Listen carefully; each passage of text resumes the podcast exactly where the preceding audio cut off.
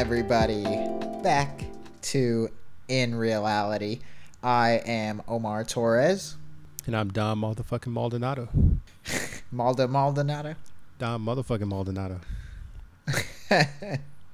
Oh, yeah? That's what you do? Yeah. That's what you do in your spare time? Oh, yeah, because if you were to, literally. And if you were to look in my wallet, you know, embroidered on it, it says, badass motherfucker. Jerry Curl and all. But this isn't about me. I remember that. Yeah, this isn't about me. Yeah, of course. You're going to be there when it happens. So if you would be so kind, Senor Torres, tell us what film did you have in mind for tonight? So tonight, today, whenever you're listening to this, 3 a.m., after you just watched an episode of Family Guy or whatever, we are doing a twofer. Yeah. Not a one-fer. Twofer. I love twofer. And not a three-fer. Don't get greedy. Nah, that's too much. There's not enough there's not enough resources to go around. Hands, where were you going with that one?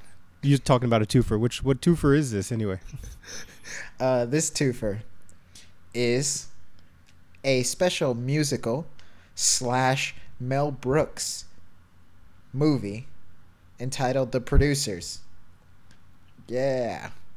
Okay. One of my favorite, I will say, when I'm at work and I'm just doing nothing, I'll sit there and go, "Springtime for Hitler and Germany. Deutschland is happy and gay." Yo. That's a problem. I know. It was good. It was a very good film. I really enjoyed it. Now, you said it was a twofer, so that was one of them. What's the other one, Senor Torres? So the other one is the Mel Brooks directed non-musical aspect or version, I guess. It was made quite a few years before, starring Gene Wilder and the other gentleman who was in a lot of stuff. I don't remember his name. Yeah, hang on. It's coming to me now as we speak. Not really. I'm actually looking at it on Letterboxd. Shout out Letterboxd. Yeah, I think he was actually. That guy was in musicals. I think he was on Zero Mostel. He was in a movie called A Funny Thing Happened on the Way to the Forum. Zero Mostel, yeah. Zero, yeah. Zero Mostel. That's what I thought. That's a hell of a name, man. Yeah, he was in a movie also called A Funny Thing Happened on the Way to the Forum, which was pretty good. I was forced to watch it, but I'm glad I was. For a class. But that was years ago back at Florida State. Go Noles.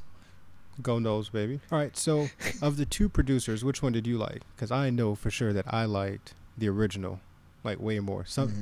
We're going to elaborate on why I liked it so much, but I liked it. Yeah, I liked the original, but I'm just so much more familiar with the musical version just because they're really like they.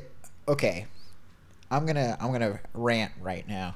If you look on Netflix and you type in musicals, like maybe 5 live action musicals will show up, and then a bunch of Disney movies or something like that. Disney that are a musicals shit ton of too. Musicals. Yeah. Yeah, so let me think. But I know none. Moulin Rouge. I know The Producers. I know Chicago. I know. Does Cats count? No, that's not a film. What are the other? Yeah, what are the other two musicals? Like they were. I've seen other good musicals, like film versions, but it's a Wonderful Life. There's Les Mis. There's forgot about Les Mis. Phantom of the Opera, which is a great about movie Phantom musical. Of the Opera.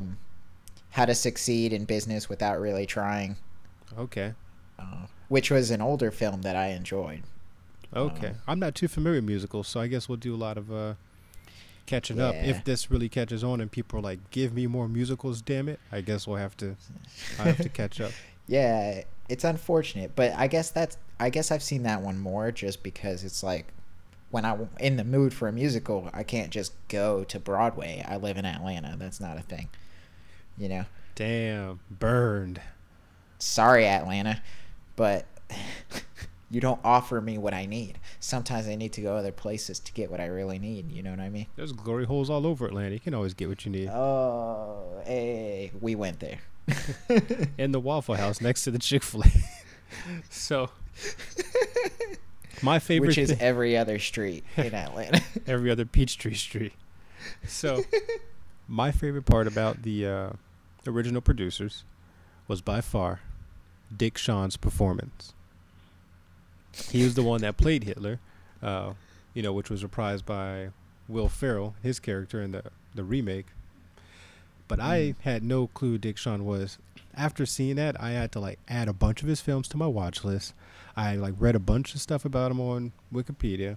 He was a huge sensation from the 50s to the 80s. This guy was getting residual royalty checks out the ass. And if they did that, I don't know if they did that. That was I guess that was after the whole studio system. Yo, I would go back in time. I'd go back in time and whoop somebody's ass. Say, y'all better give me my residuals from the 50s. So, and his family's probably taken care of. I'm sure. I hope they're doing all right. So, his character there reminded me so much of Robin Williams, right? And if you see him in character, and I was wow, rest in peace, Robbie. I was this guy must have been a huge inspiration for him. I didn't realize. Right, that's where all of this craziness came from. And I was hey, how come this guy's biting Robin style? And then I went back and he was the prequel. He was the original. And I was yo, this guy is so fucking awesome. Sofa King, awesome. And I just, you know what I'm saying? I fell in love, pause, you know what I'm saying, with his character. And I was that's it. He made this film for me. Right. Yeah, I mean, it was a really good movie. I think Gene Wilder is one of the best at that time, and that was definitely a role that helped solidify him as one of the greats. Yeah, you don't get to star alongside Dick Shawn and Richard Pryor, right? And not have your own legs to stand on. Gene. Yeah. I thought Gene did a better job than Matthew Broderick because he did a better job, I think, with his what do you call it? When somebody's bipolar. Characterization. Yeah, characterization, that whole bipolar disorder he had where he's suddenly crazed and hysterical. And then all of a sudden he's fine. So I'm cool, homie. I'm cool. I'm an accountant. And then next thing you know, he's flipping off his handles on some stupid shit. And it's wow, you know. Yeah, he did a really great job of being neurotic and kind of wild. It's that that old school I work in an office, but there's so much tension and stuff that I can't get out that it's just all of a sudden you have to break, and that's who you are. Yeah. You know, how's that unhappy song go? I like that shit in the remake. I'm unhappy. I'm sad. When he goes back to work. And they're all stamping shit, and he's unhappy. Oh, unhappy. Yeah. Really, something unhappy. Like that. Yeah. Yeah, I swear, they can make an East Atlanta trap version of that so fast. I'm waiting on that one. But that was lit. I like that one. The great big that would casting huge, couch. Man. Could you imagine? Man. Man. You ever been on a casting? Up. You ever been on a casting couch, Omar?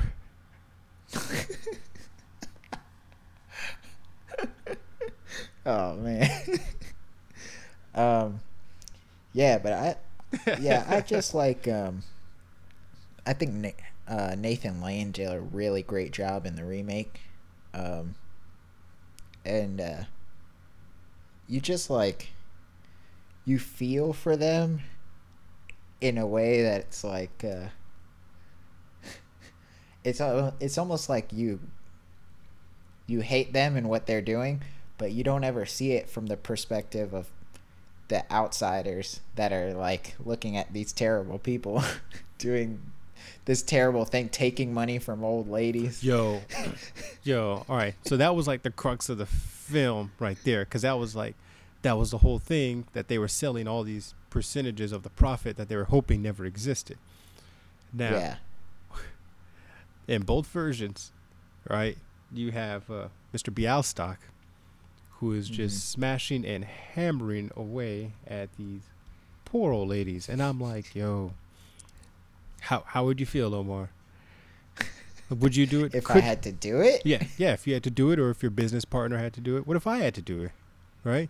Hey, man, if one of us had to do it to keep this podcast alive. As long as we get the money and you're doing it, then I'm good. What? If it's not me, I'm good, man. Okay. You can do what you need. No, fuck that. Now the tables turn. Now you do it. Now it's the remake. Now you do it. I can't, man. But we need the money. Come on. You saw, it was like $2 million they were about to make. Remember, they needed two, so they can each split with the $1 million and go to Rio. And how coincidental. They go to Rio the same year. Team America goes to Rio and crushes it. $1 million. $1 million. Isn't that much anymore. I wouldn't do it. That was a lot back then. That's still a lot right now. Come on, man. Do it for me. I mean, $1 million is a good amount of money. Yeah. But nah, man. I can't.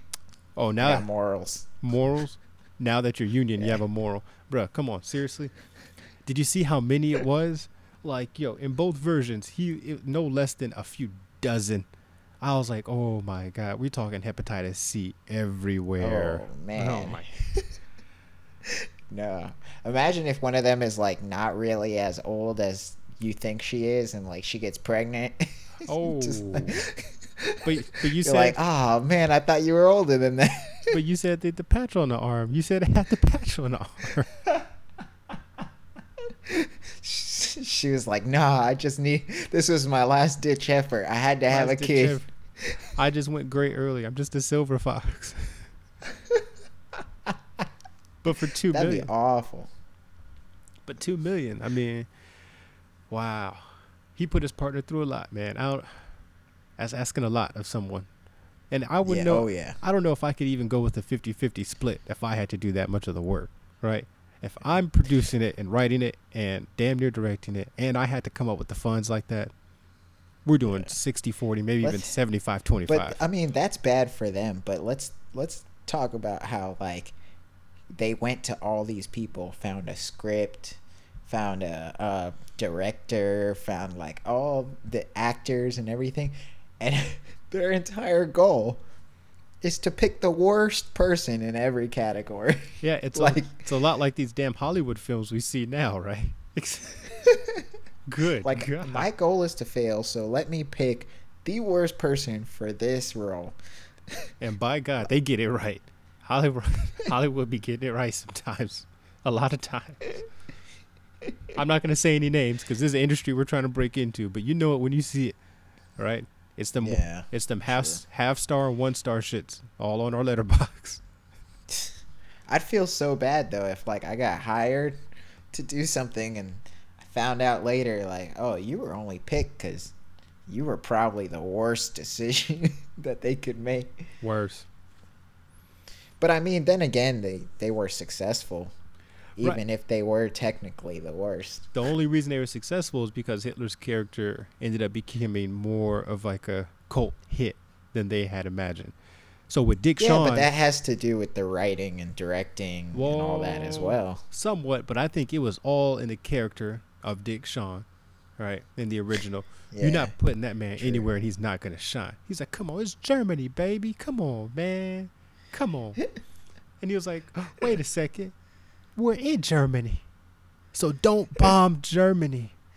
All my friends are here, man. Come on, baby. We got to be cool.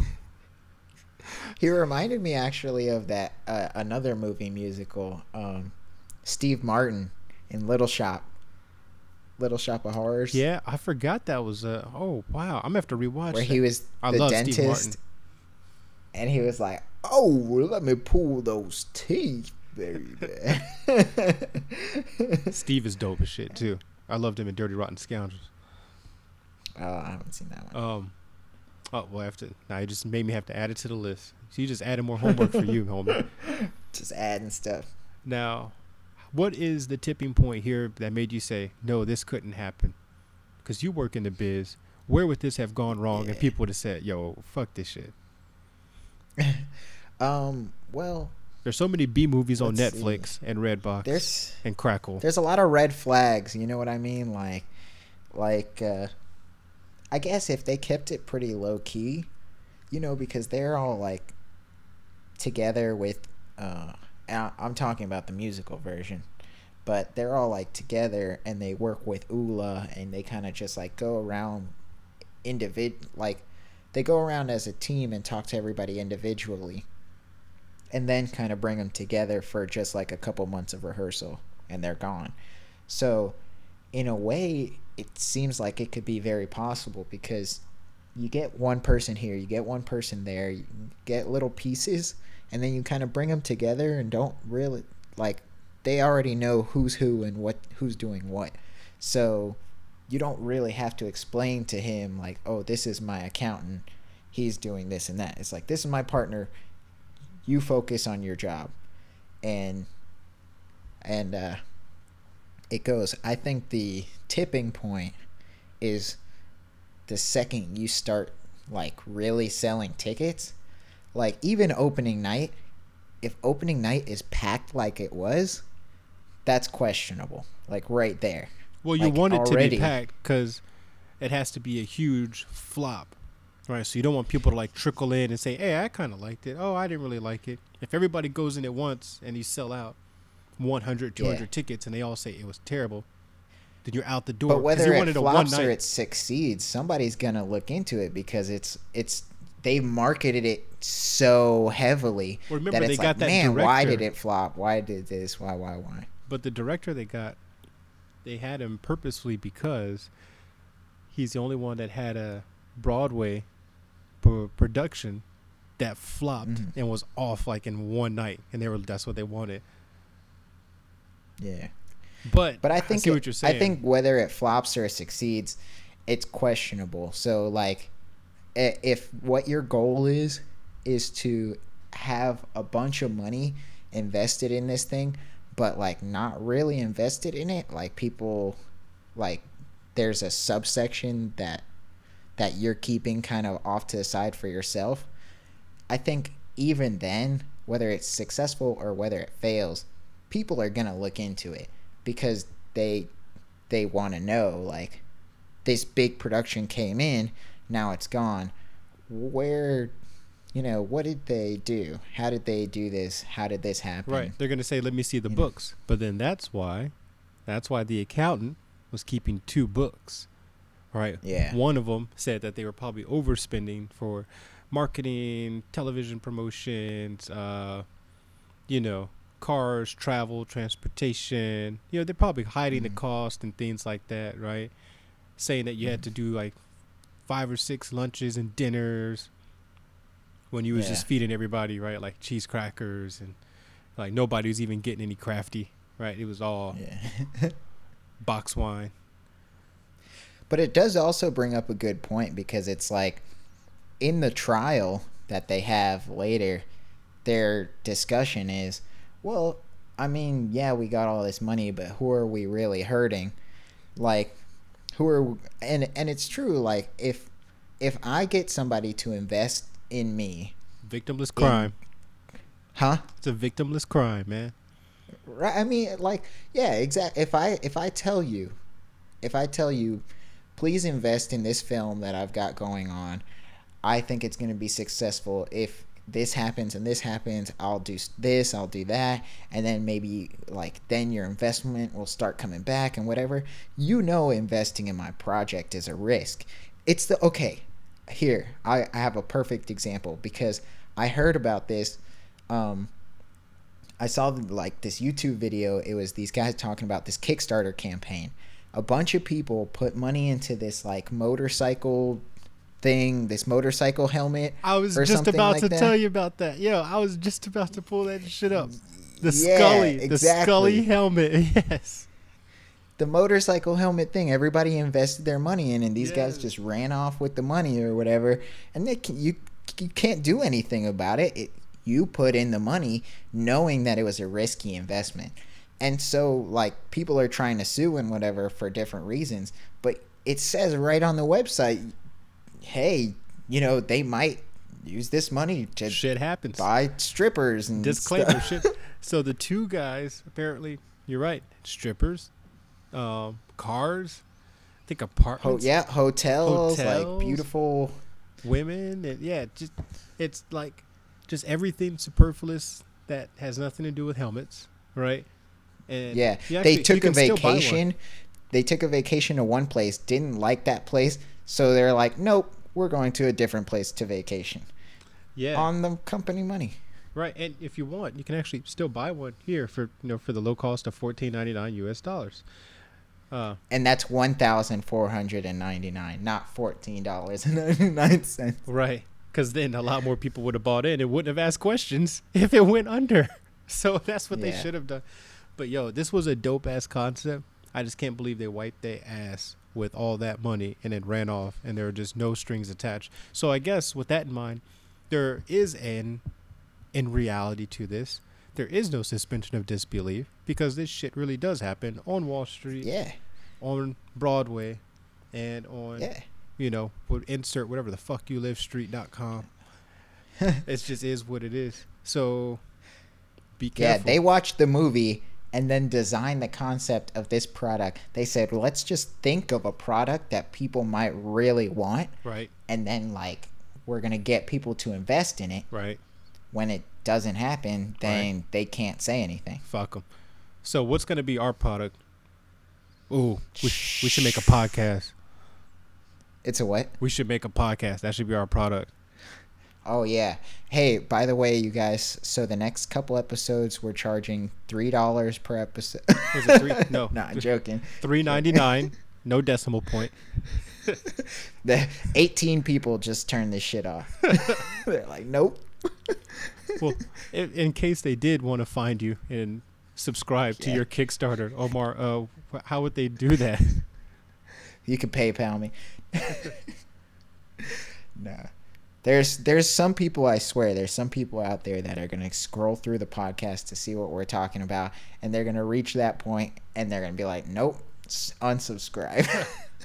Well, if they want to send me some Bitcoin current, they can do so at letterboxd.com/Southern Scholar, and I'll definitely be in touch with them, and they'll get all kind of exclusive interviews, footage, a meet and greet that I pretend that I swear I'll give you in a couple of years. I'll swear it is, but I mean, there's some stipulations, but Omar, why don't you go ahead and give them your information in case they want to, you know, do a twofer or something, and, you know, get both of us involved.